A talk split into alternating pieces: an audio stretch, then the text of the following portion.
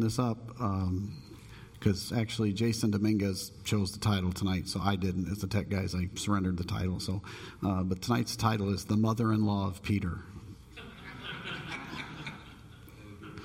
so. Um, now this is online, so I won't say any more than that. Okay, we'll leave, we'll, we'll leave it alone. Um, but um, I thought I found I found some humor in that. I, um, I also want to before because I won't get a chance. Connie, you're sitting, Connie and Bill. Hey, before you, when when church is over tonight, can I talk to you just real quickly? I'm sorry, you know, you know not, you're not in trouble. By the way, I. You know, you don't care, yeah, like like you worry about it. Um, everybody, whenever the pastor wants to see somebody, immediately think, oh, I'm in trouble. Um, and by the way, I, while I was I was so disappointed Sunday night that I wasn't able to be here. Um, what you and uh, Anna Mae and some of the, I don't know who else was on your team, but the, the, Swafford ladies. Uh, it just, they, if you're watching online, we have this some amazing children's ministry here at Open Door. I, I, I mean, I say it. I mean, I'm, I'm honest. I mean, do we have the biggest, best building in town? No, but ours is paid for. I do like that. Um, but we just have some wonderful children's ministry here. I, I, I, I, my kids. I was like, man, I, this is where my kids would be. They just they're learning about the Lord and they're having a good time and learning that God is not boring and can be fun. And I, know it took a lot of effort, at least it looked like it from the pictures I saw. So thank you for that. And um, I want to thank, I see Mike's here and Bill. Um, I was driving in tonight and uh, I just appreciate these two guys take care of the lawn week after week. And they, you know, they're not spring pups. Um, but they mow in this I, crazy heat, and trust me, I was. I told Jenny, I said the, the, the grass looks better I mean, when I when we first got here, it was one of my first pet peeves about the front. The, you know, we had used to have uh, Bradford pear trees, but of course they all blew down since all over the years. But there was no hardly grass out there at all because no one ever raked up the leaves and all that. It drove me crazy. So Brother Mike and I started a project years ago. Get grass out front. You know, now we're about to bulldoze it all and get. but uh, um, but appreciate you two guys and the work you put in um, week after week. All right, uh, I'm you guys. We talked a lot tonight in prayer time and that, so I'm I'm a little reduced in my time. That's okay though. I'll just talk faster. I'm good at that. Uh, Mark chapter number one in your Bibles tonight for Life of Messiah. Life of Messiah, Mark chapter number one and verse 29. You remember in our in our storyline with the life of Messiah. Um, Jesus has just uh, attended his first synagogue service there in Capernaum and has read the scriptures, and the Bible tells us that he read it differently. He read with authority. And then he demonstrated that authority by casting out a demon. The demon wants to identify him, and Jesus rebukes him from doing so. He doesn't want to be uh, no endorsements from the demons. Doesn't doesn't doesn't want that. Matter of fact, I was I wrote in my notes. Isn't it interesting today that some ministries seem like they that, that all they want is endorsements from the demons because that's what they advertise about how they cast out everybody's demons. You know, and kind of interesting. Jesus kind of wanted to keep that on the the, the, the on the low. You know, he didn't want that and. Uh, but any rate, tonight, tonight's event that we're going to study and read about um, is recorded in all three of what we call the synoptic gospels. Now, synoptic basically is a, a word that comes from the word synonym, and the Matthew, Mark, and Luke tend to re- cover the same kind of material. And tonight we're going to mainly be in Mark as our primary. Mark gives the most information, but we are going to look over at Matthew, which is in Matthew 8, and Luke's account is in Luke chapter 4. If you find that interesting, if you have your harmony, you'll have all three columns right there, and you can just look at it all at one time. Um, but it, it, tonight I hope to show you a little bit on, again, the, the uniqueness of Scripture. Sometimes people say, why do we have to have four Gospels? Well, there's, I, think, I think God knew what he was doing. If I can go stretch a little bit, I think God knows what he's doing. And I, I, I hope tonight to show you a little bit of the beauty of, of all the gospel accounts as they uh, give us certain information. Now, this is one with a mother in law that I would have not guessed that all three synoptic gospels would have shared this story, but they do, and it, it, it's interesting. So, uh, Mark chapter number one, pick things up, uh, verse number 29, and forthwith, in other words, right after this events at Capernaum at the synagogue on the Sabbath day, and forthwith, when they were come out of the synagogue, they entered into the house of Simon and Andrew with James and John. And so we're told a couple interesting things here, but just to begin with, it says, and forthwith. Now, Greek was a strong word that basically means immediately. You know, uh, uh, right after the synagogue service, it tells us they go immediately to Peter's house. And by the way, notice it's Peter and Andrew's house. usually we're told it's Peter's house. It's Peter's house. Now he, I think, was the older brother. I believe so. Um, but Peter and Andrew apparently both owned it. Now, that led me to think, you know, they came from a fishing family. Maybe this was a home that's owned by the family fishing business. Uh, they're located in Capernaum. We don't know, but I, you know, I thought that was an interesting little detail there that uh, these two brothers had uh, co ownership of this. But at any rate, the Bible tells us when they got out of the service at, at, at the synagogue, immediately they go to the house. Now, I'm always intrigued when I read something like that and say, now, why is Jesus feel and the disciples feel so impressed to do this immediately? You know, why do you think they went immediately to, to Peter's house? Anybody? Can you find that? Uh, you know, why, why the scripture, again, I'm one of these literal word for word kind of guys, and God put it in the scripture there and tells us that, hey, immediately after, off they go over to Peter's house. Now, why would they do that? Yeah, believe it to another pastor to say, to say that. Uh, uh, I, I, thought to myself, what do most believers today do immediately following the Sunday morning service? Eat. And uh, so, you know, you're all thinking all this spiritual stuff, you know, well, maybe it is. But in Jewish, again, the Jewish perspective, that it was customary after the synagogue service, specifically on the Sabbath, that there was a special Sabbath day meal. So that's why they were going immediately there following. They were going over there simply to eat. Now, I also thought it interesting if, if all the other disciples, apostles, were there with them at the synagogue service, but only the, the set of brothers, you know, Peter and Andrew and James and John are, you know, where, what, what happened to the other guys? You know, did they have to go to White Castle or something? Um, you know, I kind of, I just, you know, we don't know for sure, but I, I find these real life things because I, I can tell you how it would work in the Baptist church. Is somebody would run into somebody else out in the restaurant somewhere and say, "Why didn't they invite me?" And there would be offenses, and people would make assumicides on why they were invited and they weren't invited, and we don't really know. Um, but you know, I guess you can walk away tonight and say, hey, when you want to have lunch after church over at your house, you're not you're not uh, expected to invite all the apostles. Okay, you don't have to bring them all over. Maybe you just want to bring a couple couple brothers. I don't know, but I, I found that interesting. Um, so that's kind of our our context for tonight or the situation. But notice what happens when we get into the house. Verse thirty. But Simon's wife. But Simon's wife's mother lay sick of a fever, and anon they tell him of her.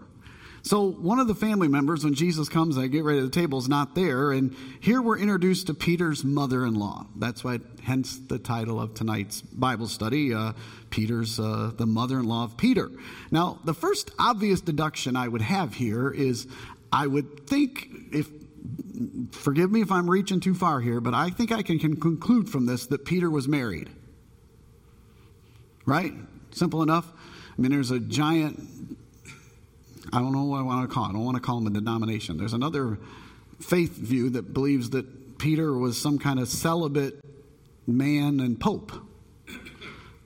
Well, um, it's apparently had a wife. Now, I know that I've, I've witnessed to Catholic people, and sometimes they want to say, well, you got a faulty translation. I'm like, no, no, we don't.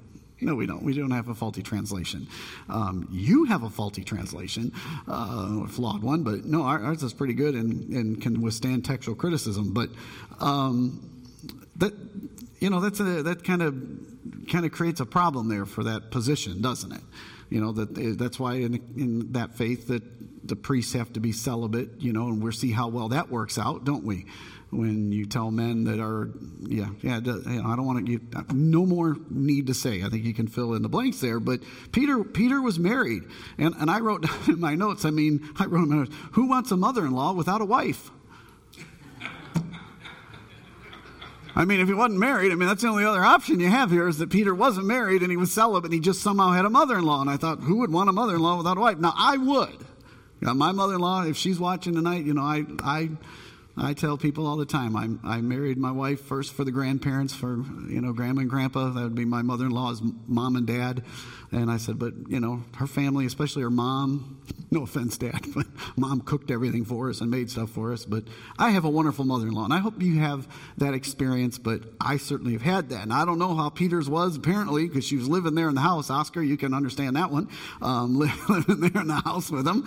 I'm, I'm not saying anything else there. But um, we're also told that you know there she was laying there bedridden with a fever. And, you know, uh, Mark tells us that she lay sick of a fever, but if you go to Luke's account in Luke chapter 4 and verse number 38, of course, Luke was the physician, and he gives us a little more detail. He says that she was taken, quote, with a great fever. She was taken with a great fever. Now, when you consider Luke's um, the flavor on it, we, we see that that uh, somehow that this fever came upon her relatively suddenly. I mean, I would defer from this that she'd been relatively healthy, and all of a sudden this fever came on her uh, some recent time ago, but it had been there a little bit, and it wasn't letting go. It was it, it was unusually severe. It was a great fever. Now, the Greek tense again would indicate that it was a kind of thing that it was a chronic illness that she came on her and it just stayed. And as somebody who knows a little bit about those chronic illnesses, can I say that I really hate those chronic illnesses? They, they, they just continue to rob from you and take from you and the pain and the, the issues that go on. And, and that's the situation that, that, that she finds herself in. Now, it's interesting here again how we see all three gospel writers tell us of this event and, and again, you got to remember each writer from a Jewish Middle Eastern perspective is not writing all this just to be chronological necessarily. They, they write with a theme in mind. And we see their, their unique perspective. For example, here Mark tells us that, you know, here she is laying there sick in the bed, and, and the Bible says, Anon they tell him of her. You know, I love, don't you like that word anon? I kind of like that Greek word. A kind of interesting word. It's an old English word that, I don't know, anybody use that? You know, let us go, let us go to the Longhorn in anon. And anon we should go, I don't know. Uh, but basically, it kind of has the idea of in passing. You know, that they kind of are mentioning this information to him. You know, hey, yeah, by the way, yeah, Peter's mother, oh, she's been sick these last few weeks, you know, and they, they kind of mention it to him. Now, um, but if you go to Luke's account, in Luke chapter 4, Luke tells us that, that they besought him for her. Luke gives us a, a, perspective that these guys are going, oh, you know, they're, they're much more urgency, much more of a begging him to, to, to, to do something about it.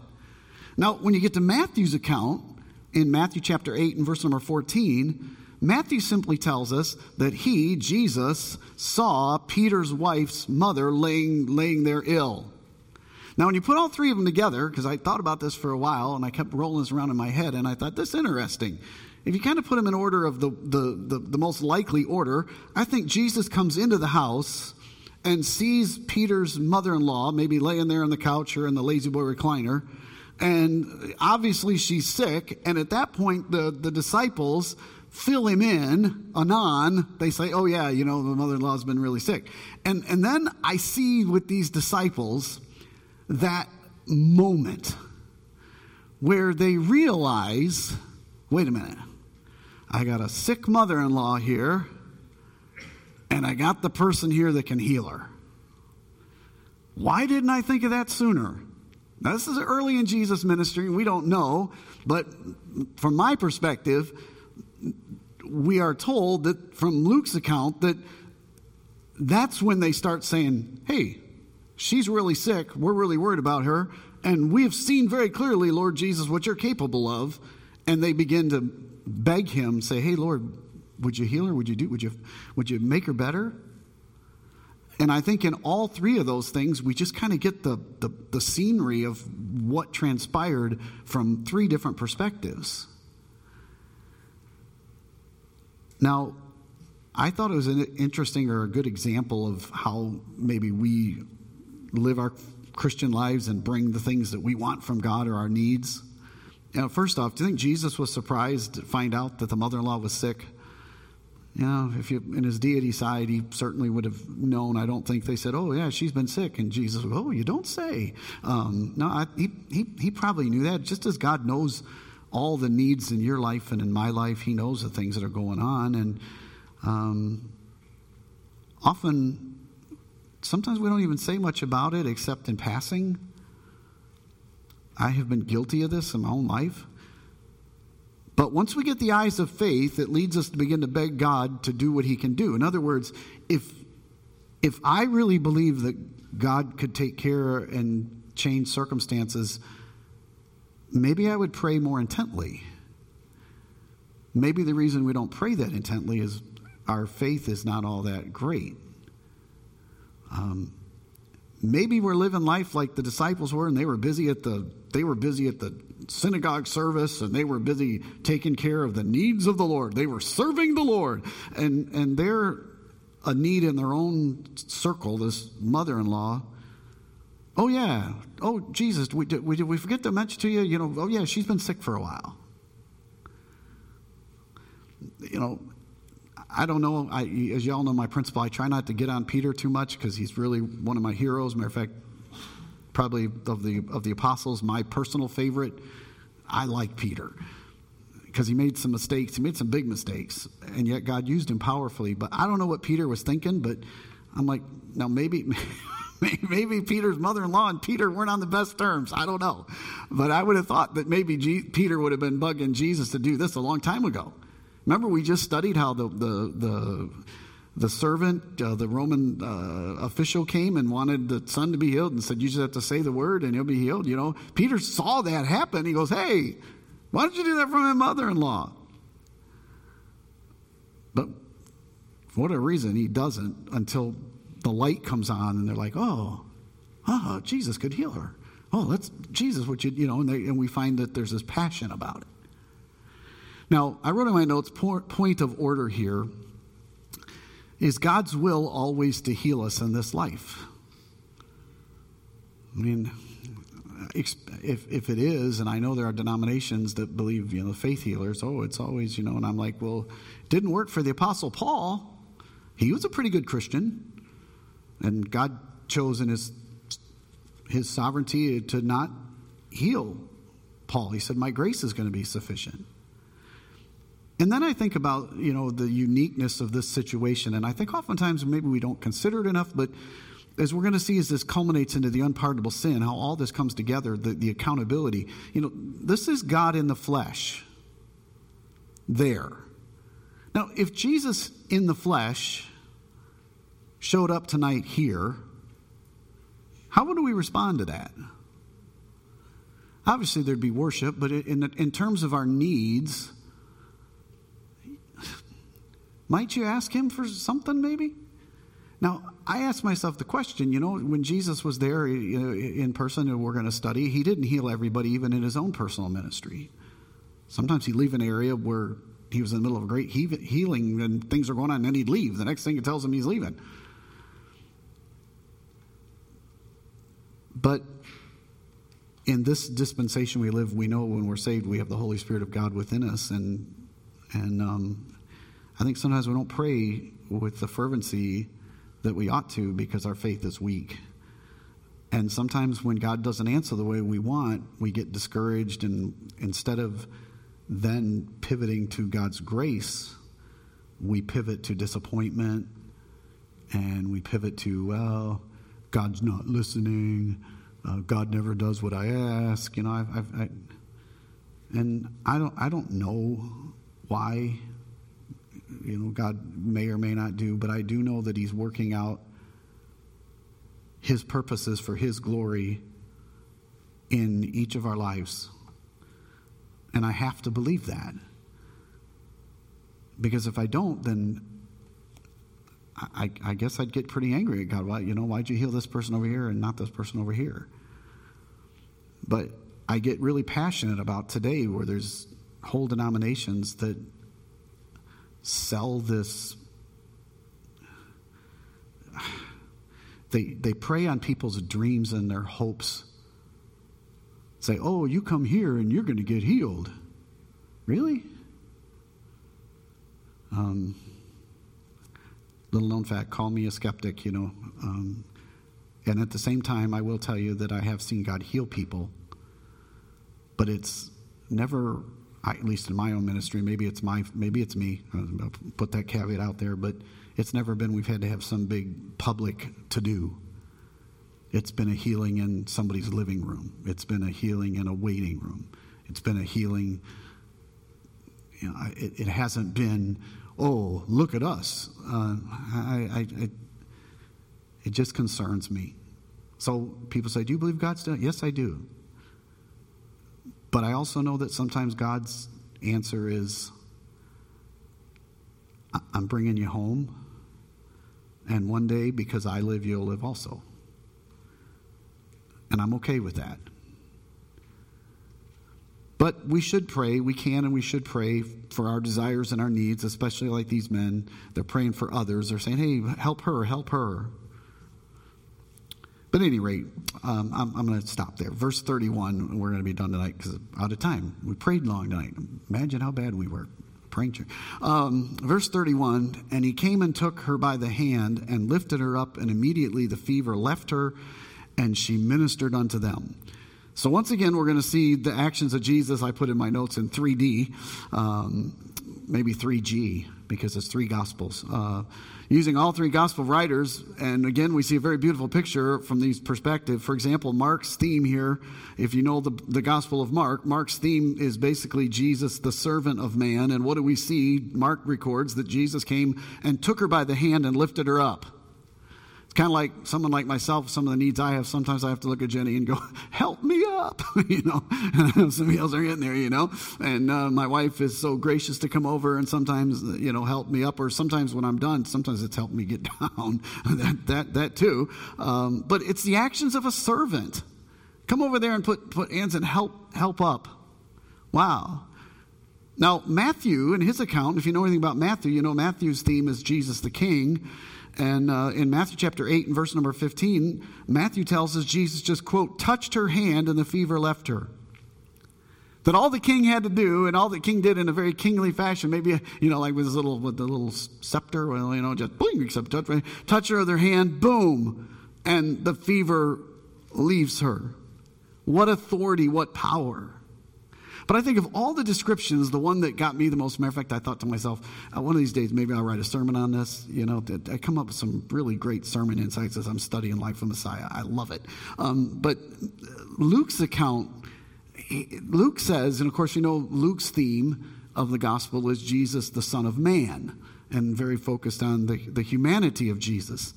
And Luke says in his account that, quote, Jesus, he stood over her and rebuked the fever.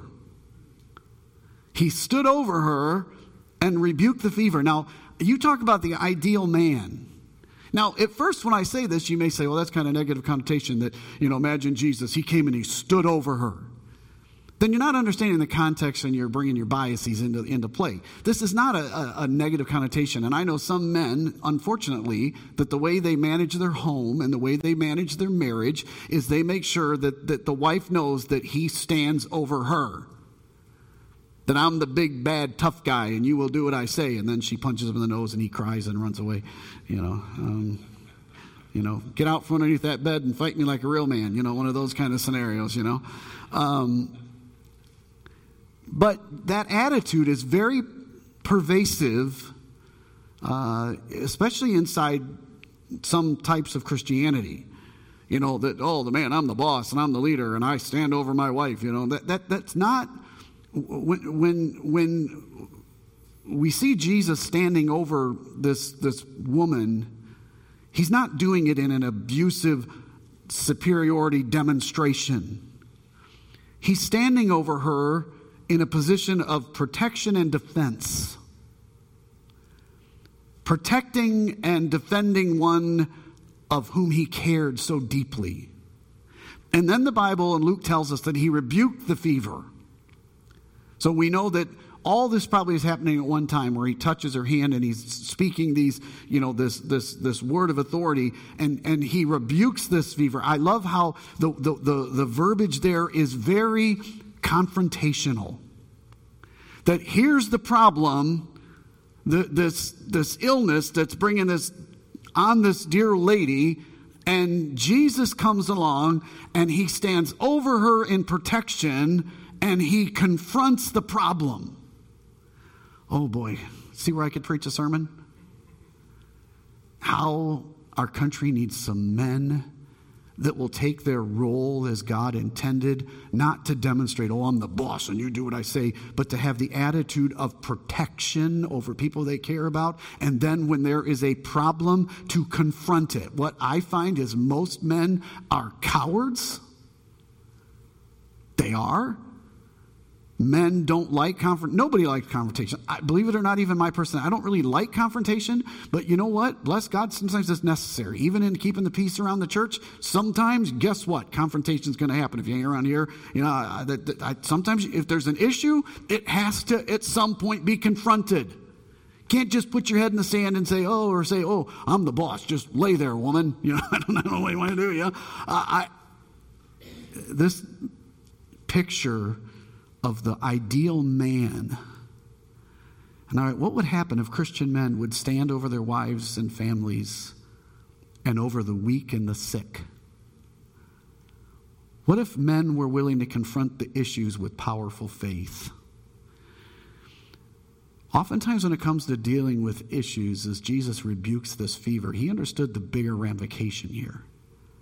He understood the root issue. And oftentimes in our human relationships, and men oftentimes, and humans oftentimes, we want to deal with all the symptoms. Oh, you're this and you're that. No, the root issue is a root of bitterness. The, the root issue is, a, is envy and jealousy. And Jesus confronts it. And the ideal godly man protects those he loves and the weak, and he's not afraid to confront the problem. Now, lastly, notice all of them speak, all the gospel accounts tell us that when he speaks and touches all this, the fever immediately leaves. Uh, you know, I, I, I, again, I wish, and I don't understand why other than faith and grace, but God doesn't choose to physically heal all of us in this life. Sometimes He doesn't. But what He does do every single time is there's a spiritual healing because as the mother in law had a fever, let me take a little liberty here and say I think in some ways we can see that as a picture of sin because there wouldn't have been ever a fever. There never would have been a problem if it wasn't for original sin.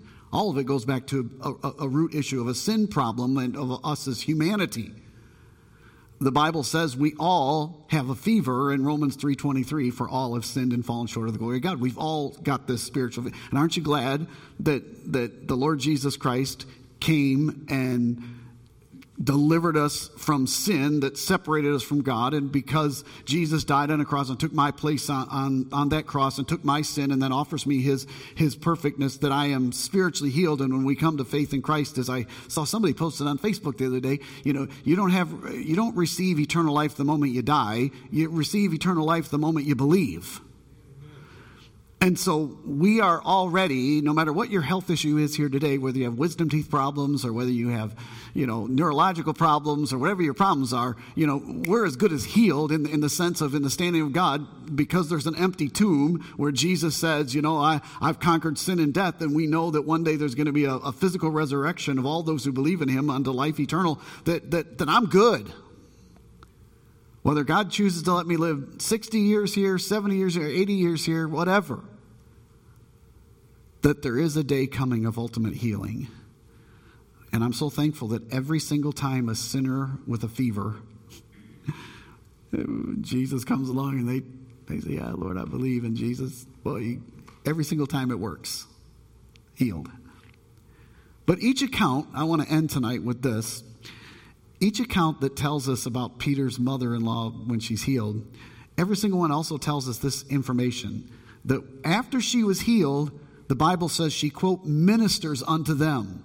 Now, again, Luke being the most precise, Luke gives us another word. He says, and immediately she began to minister unto them. She arose, ministered she immediately got busy serving the Sabbath meal and serving others. Now, the Greek word here for serving or ministering is the word from which we get the word deacon. Don't you love that? Deacon. Hmm. Basically, what Peter's mother in law, I guess you could call her a female deacon. There's Bible mentions some deaconesses, and they say people make a big offs. I say no, she was a woman who was a servant. And she got busy deaconing deaconing. Is that a, is that a good word? I, I made that up in my notes. You know, she got busy deaconing.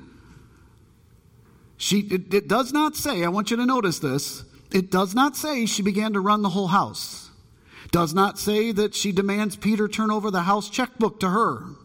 Doesn't say that she demanded of Jesus that Jesus, Jesus, you worry about spiritual things and I got physical things. Mm-mm-mm-mm. She served tables. Hmm, where do we see that about deacons? Isn't that in Acts chapter 6? What did the deacons do? Did they, did they have a board? No, no, no, no. If I remember right, they went and helped the widows and they served tables. They helped the most vulnerable of that society. They had a heart for people in need and they were willing to serve. And we in America and the Western have it all backwards. We want to elevate deacons to this some kind of power position. When what is it that Jesus said that who's the greatest in the kingdom? The servant of all. See how Jesus' way of thinking is 180? And we have it so wrong in the Western church, the American church. Somebody who's a deacon, they say, Well, what do you mean? If we got to make sure they're all this and that so they can make all the big decisions of the church. No.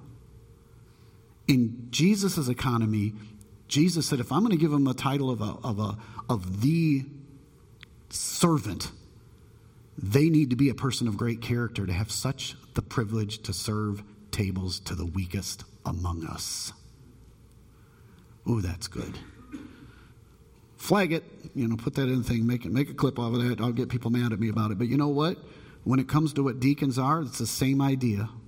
Same word, same idea. And all believers, if you're a believer in Jesus Christ tonight, you've been healed from sin. We've been raised to walk in newness of life. And now it's time to serve in the house with other believers like Andrew, James, and John. And if you know anything about Andrew, James, and John, and let's throw Peter in there as well, these guys could be annoying, irritating, presumptuous, selfish, right? Kind of like people in here tonight and people watching. She got up and started serving imperfect people in the house with other believers. Hmm, where do you do that in this era? I think it's called the local church. You know, one of the things as a pastor that's really discouraging at times is sometimes we won't hear, as a pastor, you won't hear from somebody for a long time until all of a sudden there's a problem. Until all of a sudden the test results come back, and now, boy, they, they want to see me or Pastor Danny and they want to talk to us now. They want to meet us tomorrow. Where, where, where you been the last four years? And then,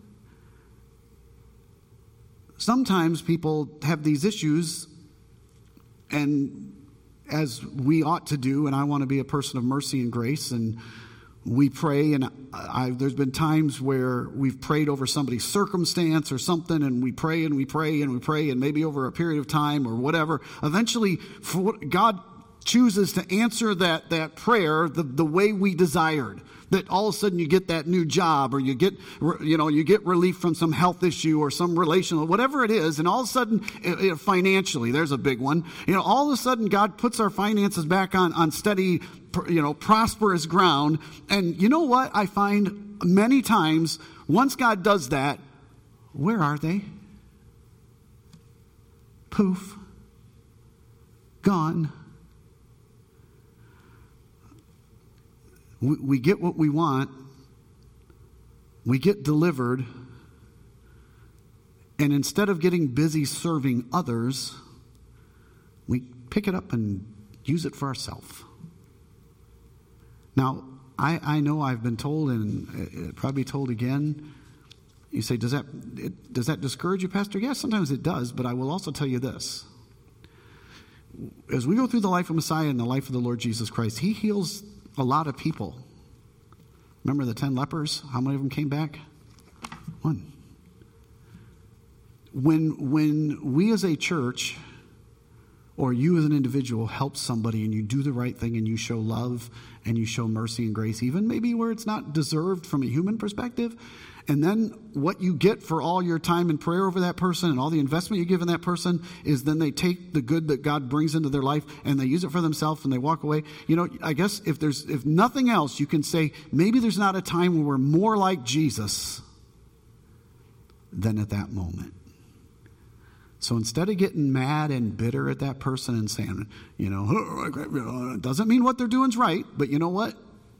As Paul wrote, I, he, they don't work for me. I, I'm not judging another man's servant. They're God's servants, not mine. But maybe that's a time where we can say, you know, it really hurts, but maybe there's not a better way to demonstrate the grace and mercy of God and of the Lord Jesus Christ than even at those times.